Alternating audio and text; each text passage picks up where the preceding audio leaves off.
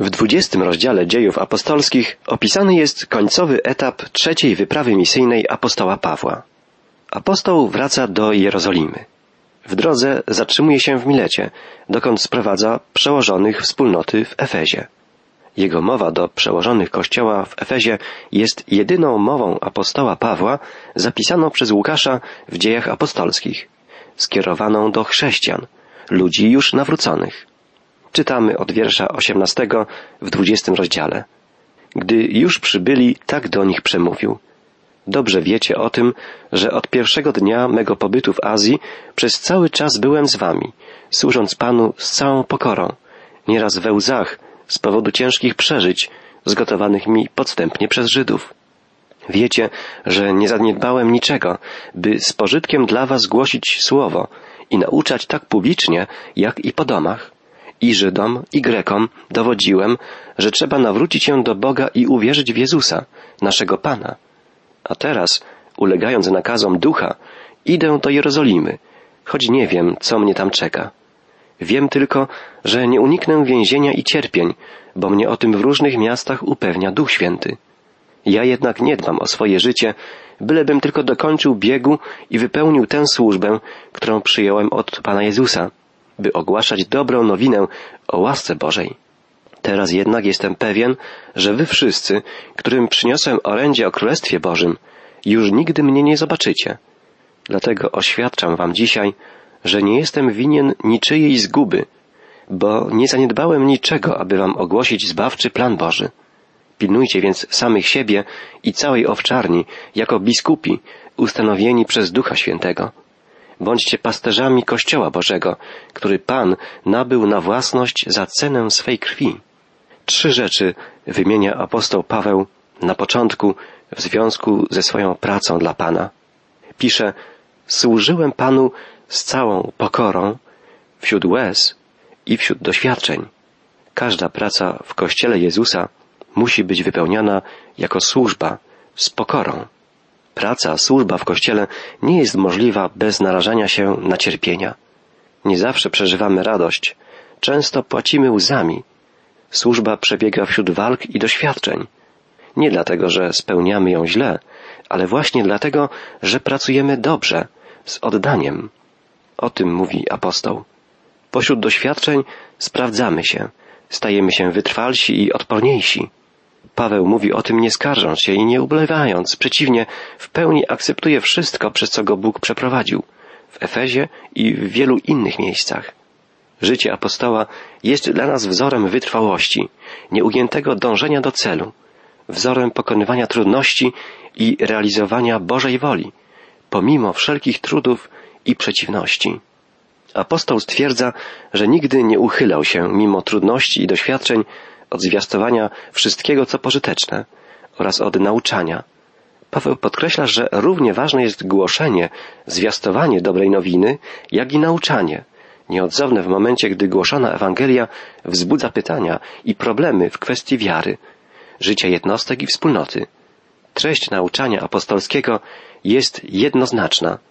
Trzeba nawrócić się do Boga i uwierzyć w Jezusa jako Pana, mówi apostoł. To jest centralna prawda chrześcijaństwa. Dla Pawła krzyż i śmierć Jezusa nigdy nie były teoretyczną doktryną, ale realną mocą kształtującą jego życie. Zmartwychwstanie Pana było dla apostoła źródłem nieustającej radości i pewności życia wiecznego. Apostoł stawia starszym kościoła w Efezie swoją postawę jako przykład. Mówi apostoł, o życiu moim mówić nie warto, i nie przywiązuję do niego wagi, bylebym tylko dokonał biegu mego i służby, którą przyjąłem od Pana Jezusa. W tym dążeniu do dokonania biegu Paweł widział cel życia chrześcijanina. Pracy dla Pana nigdy nie traktował jak narzuconego uciążliwego obowiązku, ale jak zdumiewającą łaskę, którą przyjął od swego Pana. W całej różnorodności tej służby chodzi mu tylko o jedno – żeby składać świadectwo o Ewangelii łaski Bożej. Tak, chodzi tylko o to, żeby wypełnić powierzoną sobie służbę, od której zależy życie wieczne ludzi. Dla żegnającego się ze wspólnotą w Efezie Pawła Ważne jest, że odchodzi, nie będąc winien, jak mówi dosłownie, niczyjej krwi. Jak wielka odpowiedzialność spoczywa na wysłannikach Jezusa, skoro prawdą jest, że choć do żywej wiary budzi sam Bóg, to jednak zwiastujący może mimo to być winny krwi, winny zguby ludzi, którzy słuchają Jego zwiastowania. Fałszywie pojęta uprzejmość, brak zdecydowania, gnuśność, lenistwo, lęk przed duchem czasu i wiele innych czynników mogą wywołać tę winę. Zagadnienie to nabiera szczególnego ciężaru w chwili ostatecznego pożegnania, gdy wypuszczamy nasze dzieło z ręki i odtąd nie jesteśmy w stanie już niczego odrobić, niczego naprawić. Paweł wie, że nie jest winien niczyjej zguby, a jeżeli ludzie, którzy go słuchali, mimo to zginą, sami będą temu winni.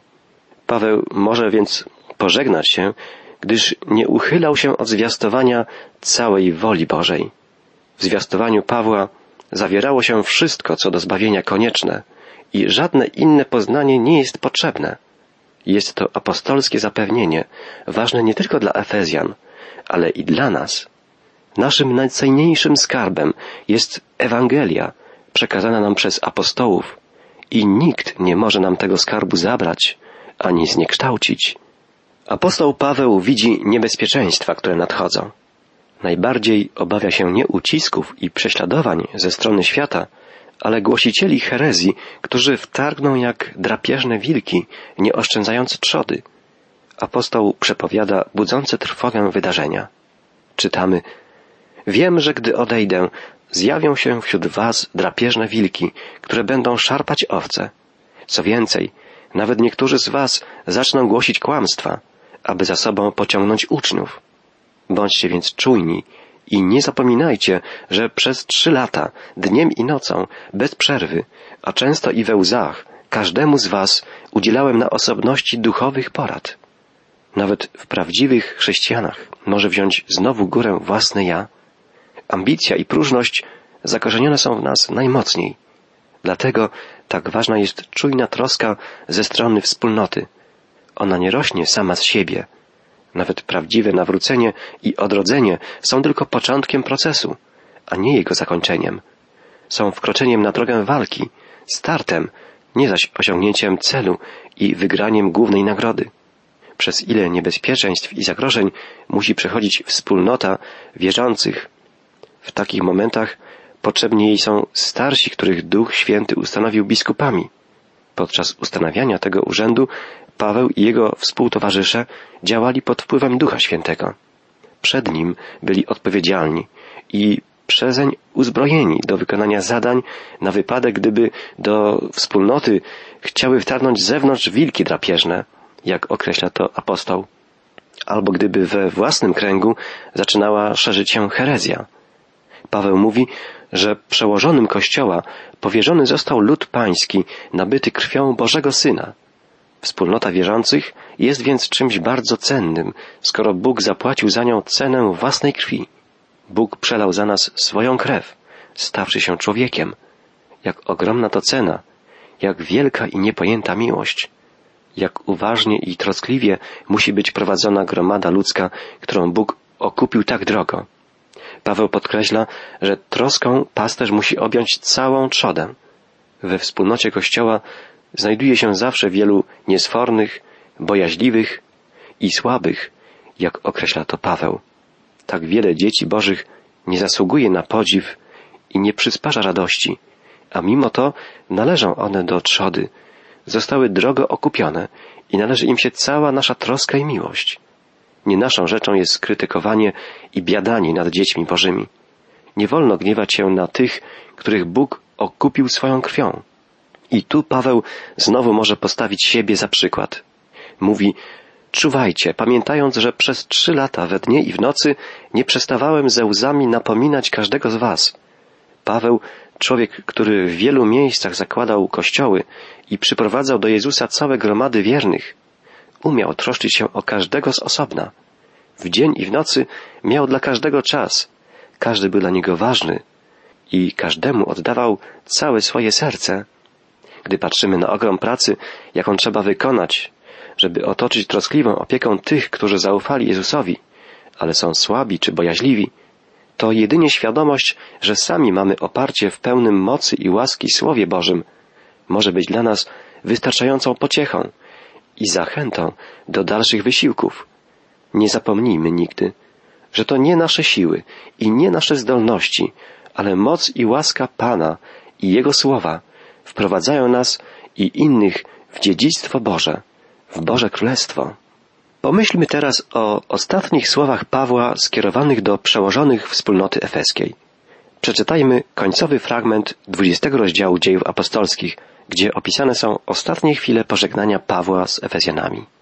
Nikogo nigdy nie prosiłem o złoto, srebro czy odzież. Sami wiecie, że pracą własnych rąk zaspokajałem potrzeby swoje i moich współpracowników. Wszelkimi sposobami dawałem wam przykład, jak należy pracować, by pomagać potrzebującym, mając w pamięci słowa samego Pana Jezusa, który powiedział, że szczęśliwszy jest ten, kto daje, niż ten, kto bierze. Po tych słowach Paweł ukląkł razem ze wszystkimi i modlił się. Wszyscy zaczęli głośno płakać i rzucając się Pawłowi na szyję, całowali go. Najbardziej zasmuciły ich słowa, że go już nigdy nie zobaczą. Potem odprowadzili go na statek. Apostoł, patrząc raz jeszcze wstecz na swoją służbę, podkreśla w niej jedną cechę. Mówi, srebra ani złota, ani szaty niczyjej nie pożądałem. Sami wiecie, że te oto ręce służyły zaspokojeniu potrzeb moich i tych, którzy są ze mną. Pawłowi zależało szczególnie na tym, żeby w greckim świecie tak pogardzającym pracą fizyczną członkowie wspólnoty Jezusowej jedli chleb, na który sami zarobili i żeby pomocą udzielaną z miłości obejmowali także słabych, potrzebujących. W tym wypadku własny przykład był skuteczniejszy niż wszelkie nauki i napomnienia, zwłaszcza, że chodziło o przykład budujący. Człowiek, kierujący wielką misją, nie chciał być na utrzymaniu kościoła, ale wraz z przyjaciółmi zarabiał na swoje najbardziej niezbędne potrzeby. W tym wszystkim pokazałem wam, że tak pracując należy wspierać słabych, apeluje Paweł. Widzimy, że apostoł uzupełnia swoją myśl słowem Pana. Bardziej błogosławioną rzeczą jest dawać niż brać, powiedział Jezus. Nie przeczy to wcale twierdzeniu, że branie może być też rzeczą błogosławioną. Człowiek potrzebujący może z radością godzić się, żeby mu pomagano i ćwiczyć sztukę wdzięcznego przyjmowania. Jest to bowiem postawa, jaką wszyscy musimy przyjąć wobec Boga. Natomiast egoista, który w nas żyje, musi pojąć, że dawanie nie ma w sobie nic z wymuszonego obowiązku, ale że jest rzeczą jeszcze bardziej błogosławioną niż branie. Pod tym względem także powinniśmy naśladować Boga, który jest dawcą. Paweł zakończył swoje pożegnalne przemówienie słowami Pana Jezusa. Bardziej błogosławioną rzeczą jest dawać niż brać. Jego życie i służba są wspaniałą ilustracją prawdy tych słów Pana. Dał z siebie tak wiele, ale przez to tak bardzo został przez Jezusa ubłogosławiony. Na koniec wszyscy uklękli i zaczęli się modlić. To jest najlepszy sposób pożegnania i powierzenia się nawzajem Bogu. Wyobraźmy sobie ten widok. Gromada mężczyzn, klęcząca razem z Pawłem, pogrążona w modlitwie. Następuje pożegnanie. Powstał płacz wielki wśród wszystkich, a rzucając się Pawłowi na szyję, całowali go. Uświęceni, należący do Boga ludzie nie zmieniają się w nadziemskie istoty, które przechodzą przez życie twardym krokiem, chłodno i obojętnie. Przeciwnie, przeżywają wszystko gorącym sercem. Znają radości i cierpienia ziemskiego bytowania nie gorzej, a może nawet i lepiej, i głębiej niż inni ludzie. Opis tego pożegnania pokazuje, że tak właśnie jest. Tak być może i tak być powinno. Ludzie uratowani dzięki zwiastowaniu Bożego Słowa tworzą wspólnotę, razem tworzą Kościół Jezusa Chrystusa. Kościół złożony z prawdziwie zbawionych i przemienionych przez Ducha Świętego wierzących oczekuje dnia, w którym Bóg dopełni swego dzieła w ponownym objawieniu się Jezusa. O Kościół a także o każdego pojedynczego chrześcijanina trzeba się troszczyć, trzeba się nim opiekować i chronić przed niebezpieczeństwami. Jest to zadanie nie tylko apostoła, nie tylko starszych wspólnoty w Efezie. Jest to zadanie każdego z nas. W następnym, dwudziestym pierwszym rozdziale dziejów apostolskich opisany jest ostatni już etap trzeciej podróży misyjnej Pawła. Jest to ostatnia podróż apostoła jako człowieka wolnego. Łukasz opisuje ją drobiazgowo. Korzysta z pewnością ze swojego dziennika podróży, bo jest przecież jednym z towarzyszy Pawła. W początkowych wierszach 21 rozdziału dziejów apostolskich czytamy, jak Łukasz relacjonuje.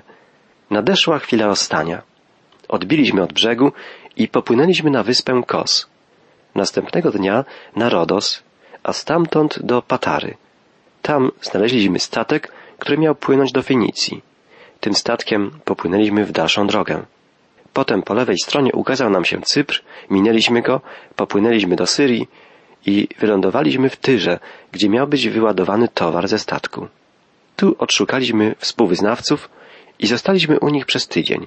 W natchnieniu ducha ostrzegali oni Pawła przed dalszą podróżą do Jerozolimy. Po upływie tygodnia opuściliśmy miasto, wszyscy razem z żonami i dziećmi odprowadzili nas do portu, a tam uklękliśmy i wspólnie się modliliśmy. Nadeszła chwila pożegnania. Wsiedliśmy na statek, a oni wrócili do domu. Z Tyru zawinęliśmy do Ptolemaidy, gdzie kończyła się nasza podróż morska. Tam przywitaliśmy się z braćmi i przez cały dzień byliśmy u nich w gościnie. Czytamy, że w Tyrze niektórzy z uczniów za sprawą ducha mówili Pawłowi, żeby nie szedł do Jerozolimy. Łukasz nie chce przez to powiedzieć, że duch nakazał Pawłowi, żeby nie szedł do Jerozolimy. Byłoby to sprzeczne z niezachwianą pewnością darowaną Pawłowi przez Ducha Świętego, że trzeba tam pójść. Łukasz opisuje plastycznie myśl, którą Paweł sformułował bardziej ogólnie przed starszymi z Efezu. Mówił wtedy apostoł, Duch Święty w każdym mieście upewnia mnie, że czekają mnie więzy i uciski. Za sprawą ducha chrześcijanie w Tyrze też to widzą i pojmują jako ostrzeżenie. Paweł nie powinien iść do Jerozolimy. W naszych sercach zawsze odzywa się naturalny sprzeciw, gdy myślimy o cierpieniu. Często uważamy, że gdy Bóg ukazuje nam przyszłe cierpienie, znaczy to, że nas ostrzega. Paweł wie, że cierpienie towarzyszy drodze prawdziwie wiernego sługi Jezusa. Apostoł wędruje więc dalej, jak kiedyś Pan Jezus, w kierunku Jerozolimy. Autor dziejów apostolskich Łukasz, towarzysz wędrówki Pawła, relacjonuje dalej. Nazajutrz poszliśmy pieszo do Cezarei, gdzie zatrzymaliśmy się w domu Filipa, jednego z siedmiu ewangelistów. Miał on cztery niezamężne córki, odznaczające się charyzmatem proroctwa. Dowiadujemy się, że w Cezarei zamieszkuje i działa Filip. Historyk kościoła Eusebiusz podaje, że Filip żył później w Hierapolis. Jego cztery córki, prorokinie, otaczało powszechne poważanie. Nawet grób Filipa darzony był później czcią. W Cezarei Paweł zatrzymał się na dłużej. Prawdopodobnie dlatego, że chciał nacieszyć się braterską społecznością z Filipem. Przebywając w Cezarei, apostoł Paweł musi jednak ostatecznie zdecydować, czy uda się do Jerozolimy. W tym momencie nadeszło ostatnie i najbardziej zdecydowane ostrzeżenie. Do Cezarei przybył prorok Agabus, którego poznaliśmy już wcześniej. Czytamy, podczas naszego pobytu u Filipa przyszedł z Judei prorok Agabus. W czasie odwiedzin u nas wziął on pas Pawła, związał sobie nogi i ręce i rzekł, tak mówi Duch Święty. Człowieka, który nosi ten pas, tak zwiążą Żydzi w Jerozolimie i oddadzą w ręce pogan. Agabus postępuje wzorem dawnych proroków. Swoje proroctwo przedstawia w sposób obrazowy. Bierze pas Pawła, długą, przepasywaną na biodrach chustę, wiąże sobie nogi i ręce i mówi tak mówi Duch Święty.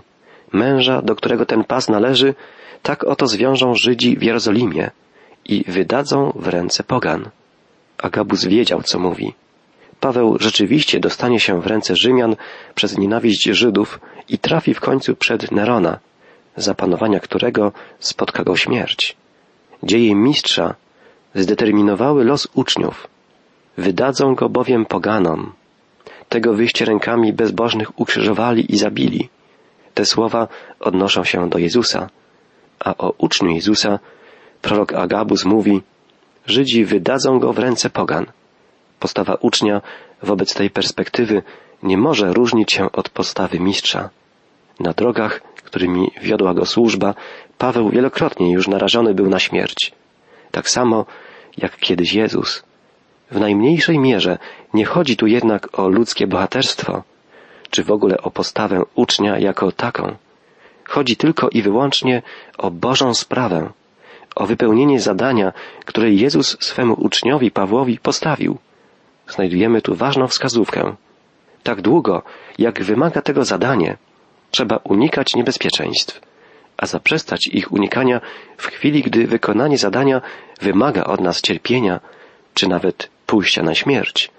Nie zapomnijmy, że cierpienie nie jest jakimś marginalnym czy przypadkowym dodatkiem do życia i służby prawdziwego ucznia Jezusa. Nie, jest nieuniknionym i potrzebnym elementem kroczenia za Panem, jest Bożym sposobem kształtowania nas i uświęcania, jest jak dłuto, którym Pan rzeźbi nasz charakter.